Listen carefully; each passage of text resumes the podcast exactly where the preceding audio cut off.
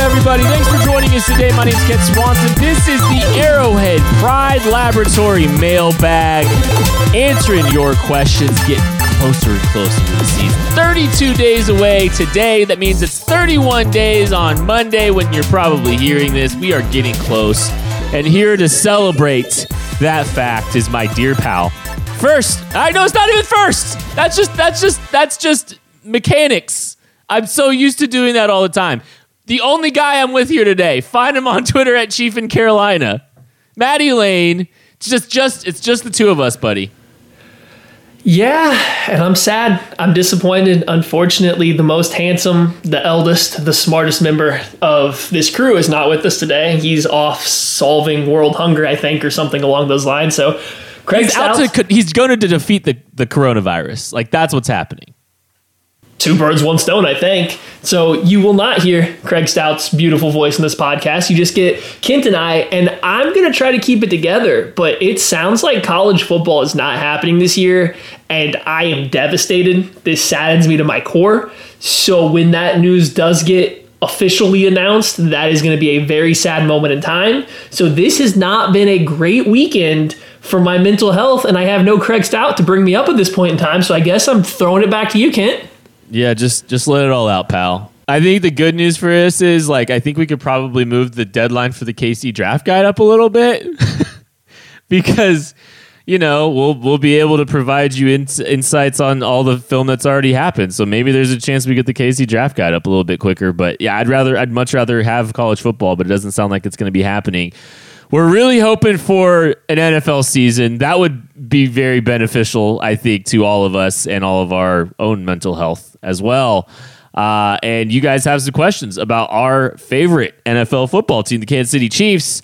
Our guy Joe Moore, who I'm the, my guy is out here just he designed the logo for the AP Laboratory for our new Twitter account. You can go to the AP Laboratory on Twitter and find that. You can see his fantastic work. He did all these art write ups, and I just wanted to give him a shout out. Follow him at Joe Moore because the man is wicked talent, wickedly talented. Um, he asks, "Who are the Chiefs most likely to lose due to due to being unable to afford their upcoming contracts? Charvarius Ward, Eric Fisher, or Travis Kelce?" So there is zero chance the Chiefs are going to lose Travis Kelce. I think they are going to make him a Chiefs probably for as long as he can play football, but especially next year. I don't think they're going to lose Travis Kelce in the middle of this kind of Super Bowl window while he's still performing at a high level. I think the answer is Charvarius Ward and that he's the cheapest guy of this group. They can put the tender on him, whether whatever round they want to put it on there. They can put it on Charvarius Ward, so he doesn't have to be super expensive. You just have to worry about another team coming over to sign him, pay him more money. But here's the conundrum you get into: if Charvarius Ward plays really good again, and you want to put the second round tender on him, that means that another team only have to pay a second round pick to get a really good corner. If he plays good enough to be worthy of the second round tender, you are pretty much going to be forced into paying him. You're not going to be able to give him a small salary and just stop a team from trading or giving up a second round pick to get a number one, borderline number two type of corner onto your team. If he doesn't play that well, you're either forced to give him a lower round tender or just let him walk. It's like it's just you're up against the wall here with this one because if he plays good, you're going to be forced to pay him. If he doesn't play as good, then what is the point of keeping him around? I think it's going to be really hard for the Chiefs to make his contract work if he plays up to the same level that a lot of people think he's going to. They could put a first round tender on him for four point six million dollars. It looks like. So there is. I mean, it does like it's not going to be a second round tender. It's probably like the second round tender is three point two five million dollars. The first round tender is 4.6. So they could probably get away with that. Um, but I do agree. I think, you know, I, I think Charvarius Ward is probably going to be the odd man out in this situation. Eric Fisher is a close one, too, though. Um, just because, you know, it, you've got. He, he's a guy that can save some cap next year. The the difference between you know a guy like Charvarius Ward and you know like an Eric Fisher, or Travis Kelce is like you're you're having to add cap on a Charvarius Ward type deal. Eric Fisher, right now, you have him under control right now. Uh, it's just a matter of you can save money, and as as the roster is currently constructed, they're seventeen million dollars over the cap for twenty twenty right now, or twenty twenty one right now. So there's going to be some decisions they got to make to try to play some cuts uh, on this football team. Steve Gray Jr. asked, "Oh wait, Maddie, did you have something else you wanted to add to that?" Yeah, I was just going to come back because I didn't know you were going to talk about Eric Fisher, but with Eric Fisher, I would have said him about two weeks ago. But with the news of Lucas Niang opting out, I think Eric Fisher may be a little bit more important to the team next year. And I believe our next question is going to let us dive a little bit deeper into that, Kit. Why, yes, it is, because Steve Gray Jr. asks, What is the impact of Lucas Niang's opt out on how the Chiefs will address the tackle position in 2021? What a fantastic transition. It definitely does throw a wrench in things because of what I just mentioned. The Chiefs have some tough decisions to make with their with their with their uh, salary cap because they are going to have to make some adjustments there, and they're going to have to get you know pretty significantly under, even after carrying over 13 million dollars, which is what they can do right now. It does look like the Chiefs are going to be $17 million over the cap. So they're going to have some work to do to figure that out. Um, I think, you know, the decision, you know, falls in a lot of different areas. What happens to, to Mitchell Schwartz? What does Mitchell Schwartz's future look like? Does he want to continue to play? Um, do the Chiefs feel that they have to make a cut to, you know, do they have to move on from Eric Fisher to make, you know, the salary cap situation work? Um, the good news about the Lucas Niang situation, though, is the Chiefs get him for four years after this. After this opt out year, which was going to be a red shirt anyway, he gets healthy, gets to rework his body. He's been in the rooms for the entire offseason. He has an idea of some of the things that they're going to expect of him. There's some value in that. So he he still don't you know he still very well could be in the mix in 2021 and play a, a significant role in this. So I first want to say, like, Lucas Niang feels the most comfortable protecting himself, his family, and opting out of the season. Good for him. Like, absolute kudos to him for being strong enough, being feeling comfortable in his decision to do that. Round of applause. Every player that felt that way should have done it.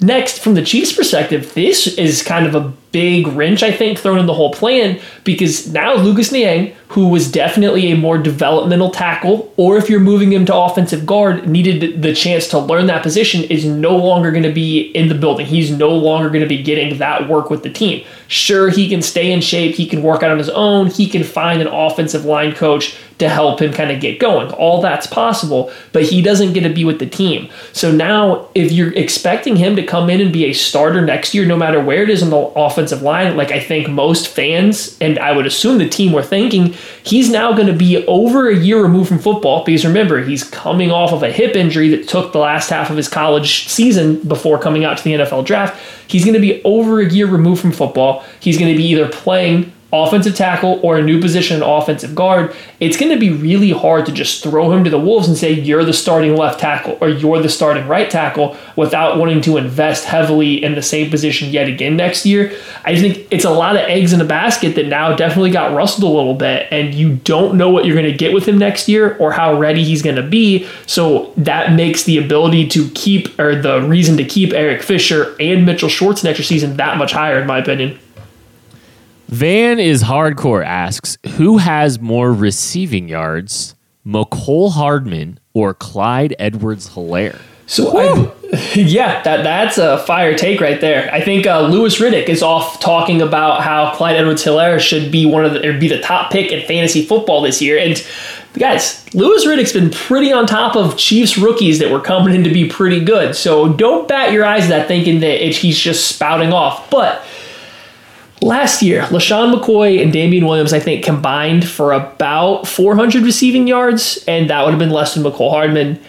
I do think that Clyde Edwards Helaire is going to get more than either Damien Williams or LeSean McCoy, and probably both combined. I think he's a better receiver than both of them, and I think the Chiefs specifically looked for his particular skill set to bring into the team. So I do think he tops them, but Mecole Hardman should also have about the same, if not more yards next year. It all depends on how the targets get divvied up. It's going to be real tight, but I'm going to lean towards Mecole Hardman just because he does present those explosive plays. The Chiefs will try to give him a chance, but I think it'll be real tight. Okay. Okay. Kareem Hunt, his last year in Kansas City, he was pacing for 550 receiving yards. Last year, Mecole Hardman had 538 receiving yards. The the thing that you're the thing to monitor with this is a couple things. You got to figure out is Mecole Hardman's production going to be closer to what it was when Tyreek Hill wasn't on the field, which is where he got the lion's share of his production, or is it going to look closer to what it was when Tyreek Hill was on the field? I think that's I think that's a really tough line to navigate. How like what's his usage going to be? Is his volume going to be there? Because the volume was more available to him without Tyreek Hill. So he's got to fight through Sammy Watkins and Demarcus Robinson to get the kind of production that he had last last year when Tyreek Hill was out. That's a tough situation to be in. I think Clyde Edwards Helaire is a better pass catcher and route runner and receiver than Kareem Hunt. And Kareem Hunt was pacing for 550 yards as the bell cow in his second year uh, as a running back before his release.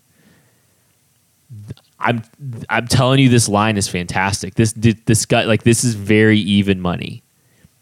I I think I'm gonna go with Mecole because of the per play production is so high, if the volume is even there a little bit more, he should be in fantastic shape and, and be a six, 700 yard receiver. That being said, Clyde's going to get a lot of touches. He's going to get a lot of opportunities. Pat's going to work down to him. They're going to isolate him on linebackers and try to actively feed him in the passing game. It's a closer line than you think. Uh, but both of them should have really solid years. Like I would not be stunned to see both of them in that 700 yard range, frankly. And if that's the case, the Chiefs are scoring a billion points this year, and Patrick Mahomes is winning the MVP. But fantastic question and fantastic line.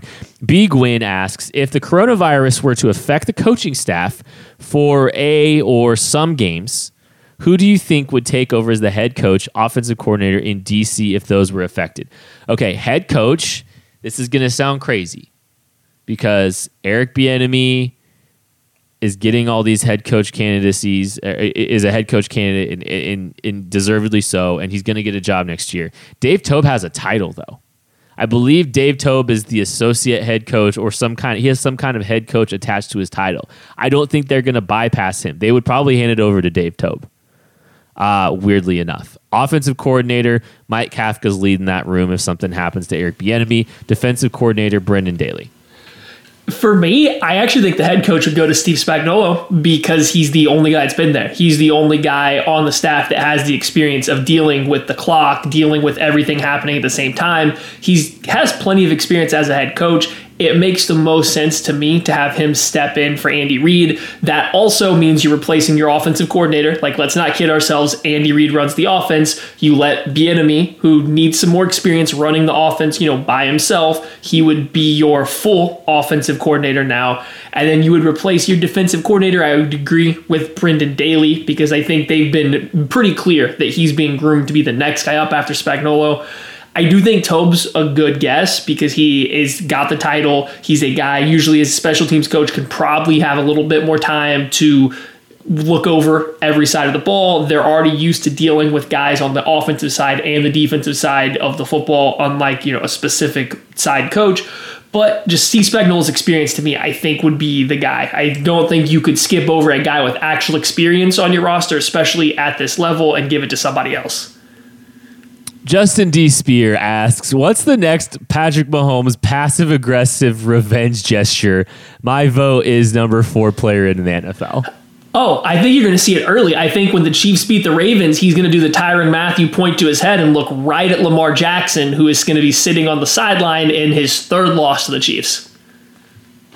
Patrick Mahomes is throwing four touchdowns against the Ravens and counting them on his hands on the way on the way into number four because number four is the last time he's on the field for the game because Chad Henne's just bat you know he's getting some garbage time points because they just boat raced him. Jeff Pars, can each of you name three non-Chiefs who are your favorite players to watch and or study?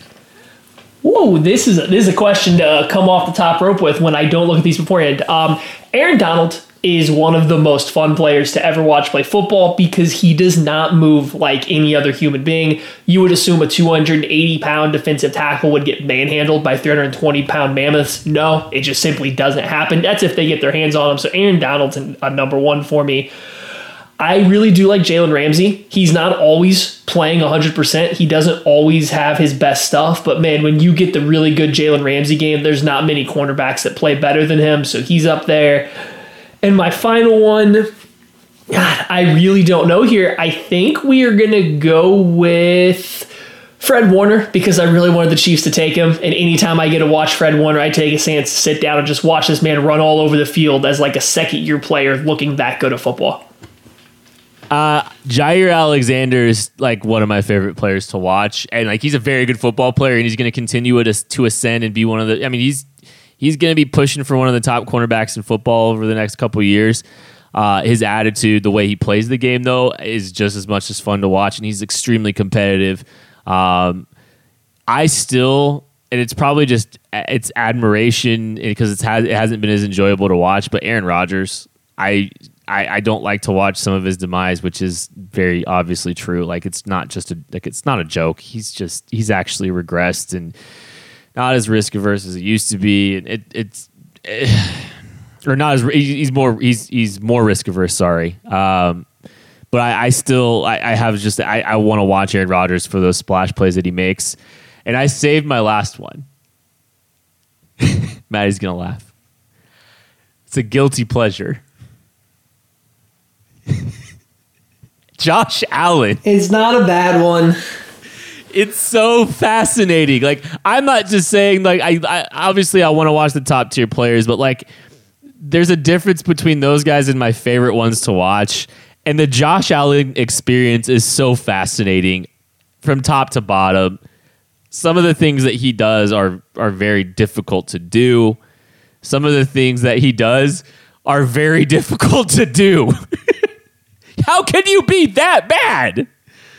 But I I love it. I love the whole thing. And like I'm rooting for him, honestly. I want him to go out and have success. I want him to you know, go out and, and, and continue to get better because watching him get better would be a lot of fun to see for a lot of different reasons because, you know, some factions of the internet are ready to dunk on him entirely. I get my jokes off too sometimes, don't get me wrong. But I'm also here to see him, you know, develop and see what he's made of because I, I do think there's some things in there that you can't teach and you can't coach. Uh, and there's problem is there's some things that haven't been taught or coached in there too. So uh, he's he's one of my favorites, honestly. I got one more, and this one's a little bit of a projection, but uh, Mekhi Becton, if he can give me Oh. even 80% of what I saw in college, he is going to be hands down one an appointment C television. It's not always perfect, but those couple times you get this man isolated on a poor linebacker or an undersized edge and get to watch them go flying like it's the Royal Rumble or something like that. Oh, so worth it. Uh, I'm right there with you. I, I think we were both pretty high on him when, if I remember correctly. I think Correct. both of us got like, we wound up putting him in like the top five or something of the KC draft guide, if I remember right. And I don't have, I, dude, I tell you what, I don't feel bad about that at all. Like, at all. No regrets. I am all in on that guy. I love him. All right, we're going to take a break and we'll be back with more of your questions right after this.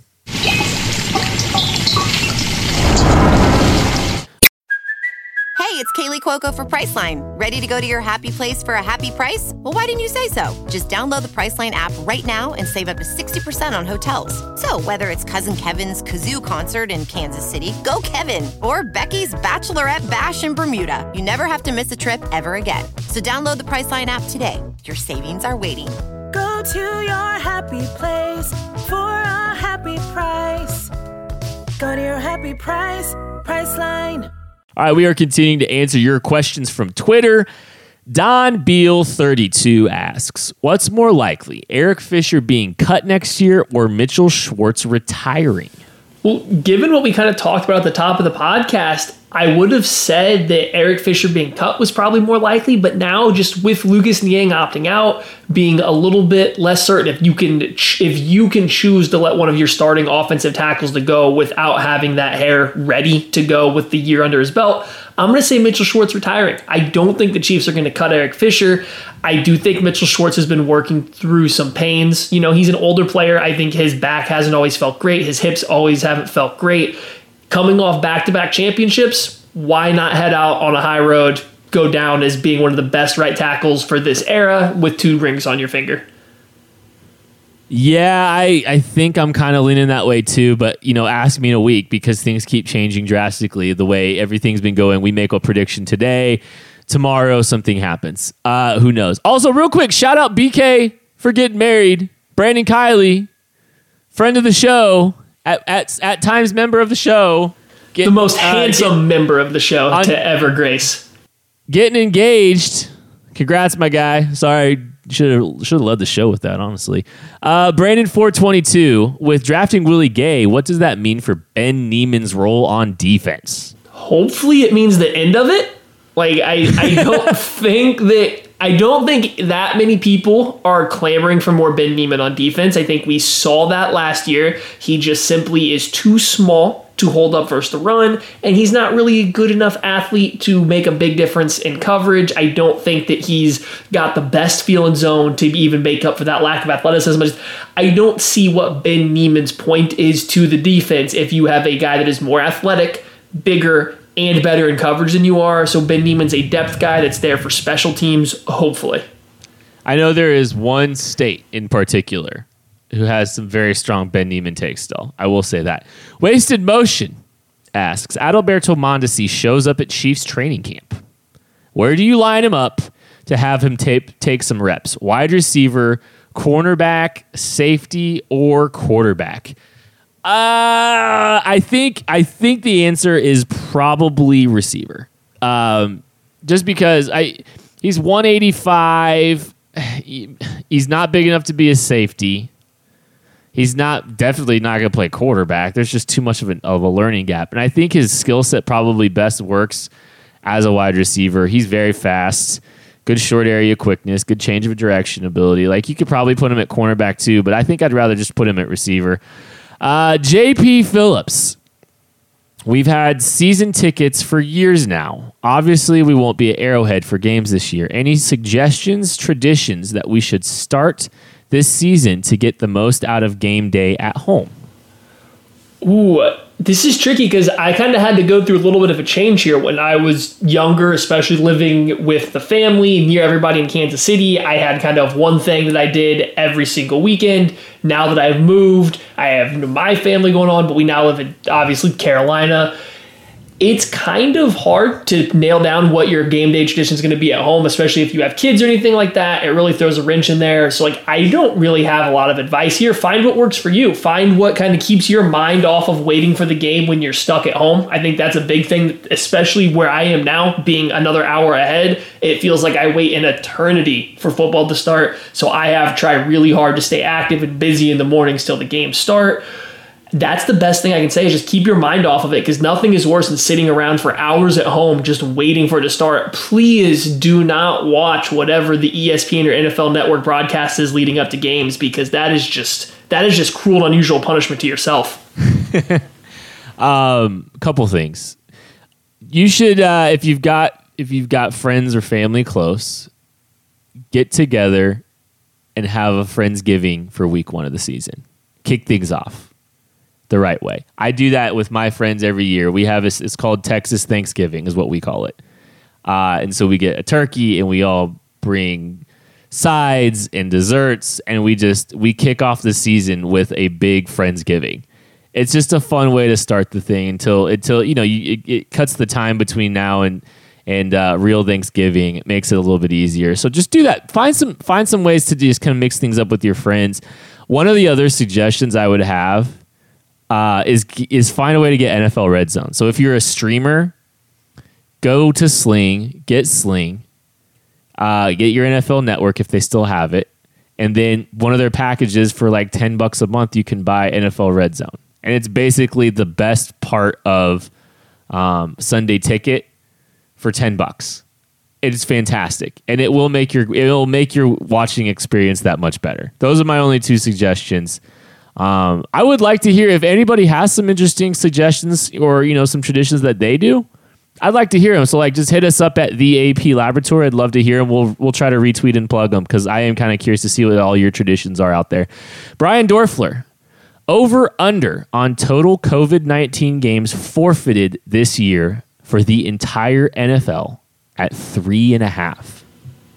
I'm going to go under. I think that if you get to the point where teams are having to forfeit entire games, I think you are not going to continue to see the whole season. And I just don't think the NFL is going to let that happen. Like, I think the NFL owners are would put their foot down before any team was allowed to forfeit a whole game. They would make them find a way to fix it. They would give them every possible out to not forfeit the game they could.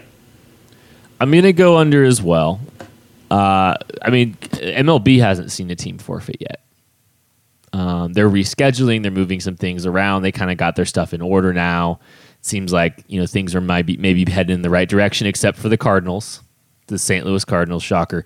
Um, but I, I, do think that um, I do think that there's. I, I don't think there's going to be a forfeited game this season. I don't think so. They're probably. I, I, wouldn't be stunned if there's some adjustments to the schedule. I wouldn't be stunned if they added a week to the season or two weeks to the season before the playoffs started. But I do think that they're going to be able to get through this entire thing. I, I think I said this a couple weeks. I was talking to somebody, and they, you know, one of the values and benefits of the NFL is they don't have to do this on a day to day basis for game, for game day.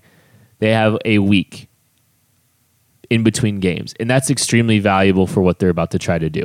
Wes Burns asks, this one's for Chief in Carolina.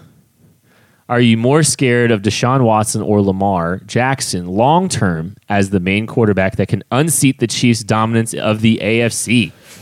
Well, I'm going to stop you right there because Lamar Jackson is no main quarterback. Like, if Lamar Jackson is upsetting the Chiefs as the dominant force of the AFC, it's the Ravens' defense and run game that is doing it, not the quarterback of Lamar Jackson. So, de facto answer is Deshaun Watson. The only thing is, Deshaun Watson has to get away from Bill O'Brien to even have a chance to do this. He has to go to another team in the AFC to beat the Chiefs. Like, he is not going to pull it off with that Texans roster the way they are making decisions and spending money right now. So, really, I don't see either one of these guys being the reason that a team starts beating the Chiefs. If I had to pick one, yeah, I think the Baltimore Ravens are a good enough franchise to put a team around Lamar Jackson and carry him to his first playoff victory even if it does happen to be over the Chiefs. Doubtful, judging by what we've seen his 0 2 start be, but maybe they can drag him to his first playoff win where he doesn't cost them the game in the first half and then give them an actual chance against the Chiefs in the playoffs. Because I think we saw what happens with Watson and Mahomes going head to head. I think the answer is Deshaun. I do want to ask you this, Maddie, because Deshaun Watson is looking for a short term deal, which I think is funny. He's basically like, he doesn't want to hitch himself to the Bill O'Brien wagon anywhere. But this is my question for you: Which AFC team would you least want to see Deshaun Watson on? You dropping me on this in the middle of a podcast and expecting know, me not to hit you with like 35 seconds of dead air as I work through every single one of these. Uh, Denver Broncos. I do not want to see Deshaun Watson getting to throw the ball to those weapons. I think letting him throw YOLO balls like he tends to do to Courtland Sutton for four quarters would end very poorly for a lot of teams that face him. And I just wouldn't want to face those weapons with Deshaun Watson twice a year if I could avoid it. I'm rooting for Josh Allen. I you know I want to see him improve. I want to see. I really want to see him have success. I think it'd be cool to see. And I wasn't even like a, I was a I was a critic. I was a critic of him too. Uh, all that being said, all that I said about Josh Allen earlier, if if Deshaun was on the Bills, that is a very well run organization, and Deshaun would have a ton of talent around him. That could be a scary proposition uh, because there's just so much talent on that football team. Well, actually, actually, just just switch Deshaun Watson and Lamar Jackson. I think Deshaun Watson has a better chance to beat the Chiefs. You put him on the Ooh. Ravens. You give that de- you put that defense, run game, and offensive line all around him. Like I think that team becomes more scary than it is right now with Lamar Jackson. They would have to tweak the offense because it's clearly catered to you know, Lamar Jackson's running ability. But Deshaun Watson, with those things, you just got to eventually add some more receiving weapons for. But that would be a lot scarier to me than where either one of them are right now. All right, Captain Corbin asks, who are the top three safeties in the league going into next season, and does Tyrann Mathieu make the cut? Man, you guys are getting me hitting me with the real thinkers this week, and I did not do my homework leading up to this podcast. Time out, time out, time out, real quick. I think it's great, and I really hope that there's some people out there that know that you don't read the questions beforehand and are trying to spring these on us in order to throw you off. Because honestly, that would be a phenomenal bit. If like there's a game to challenge Matt Lane to a point where he's stuck and has to admit that he hasn't read the questions because you do it every week and it's great. I mean, yeah, I, there's no, I'm not afraid to say it. I haven't read it, but thank you for filibustering a little bit for me. Uh, my top three safeties right now are Tyrann Mathieu's there. I'm not going to say he's number one. I'm not going to order these guys, but I'm going to put Tyrann Mathieu in there. I am going to put Derwin James in there. And I think my final slot, and this was close, is going to go to Harrison Smith. And the issue was I wanted to put Jamal Adams in there, but I kind of tried to break it up into guys that I thought were best at each part of what a safety does. And I don't think there's a dominant center fielder, but Harrison Smith is really good playing split safeties and he can kick down. He plays the flat incredibly well, but he has good enough range and ball skills on the back end, so he's still a really good deep safety. Tyrann Mathieu's clearly the best safety in the slot. I think Derwin James' athleticism makes him slightly better than Jamal Adams as your typical strong safety, box safety. And I just kind of have a huge crush on Derwin James, the player. So when he's healthy, I think I would take him over Jamal Adams. So that's why those are my top three. I knew you were going Derwin James. I'm going to go Derwin James too, as well, by the way. Um, I am going to go uh, Tyrann Mathieu. And then I'm going to go Kevin Byard. Ball production 17 interceptions in his career. Very high ball production for a Kevin Byard. He's had a really nice career, and I think he just got paid, if I remember correct. Uh, Ultigrind asks over under on Derrick Nnadi sacks set at four and a half. I think it's going to be under. I think as long as you don't get any major injuries, I do think Derrick Nnadi will still be the guy that is coming off the field a ton in pass rushing situations. He won't get a ton of attention when he's rushing the passer, when he is on the field. And I don't think that he's entirely unable to rush the passer. He's just not great at it. And I think that you're going to see guys like Chris Jones, Frank Clark, Taco Charlton, they're going to get to the quarterback just a little bit faster than he can. And I do think the games and stuff that the Chiefs are going to run up front are going to use Nnadi as the guy to take up blockers and not get him the free run at the quarterback like some of these other guys are going to get. So under four and a half. However, he's coming down with another interception. I yeah, I don't think you know Derrick Nnadi's not going to be a guy that's going to get sack production. In fact, if he had four and a half sacks, that'd be four and a half times his career production. Uh, at, as far as sacks is concerned, I, but Derrick Nnadi is an invaluable football player on this team. He does a lot of things this football team needs him to do, and like he does, like he did say, like Matty did say, he's the guy that's helping eat up blocks, helping you know create space for some of these twists and stunts to, to actually work. So he's doing the dirty work in that regard too. All right, that is going to do it for the mailbag edition. Craig will be back maybe on Tuesday. I'm not sure about that. I shouldn't speak so quickly on that, but you might hear from him. If not, thank you guys for listening to us. Uh, we do genuinely appreciate it, and we will catch you later.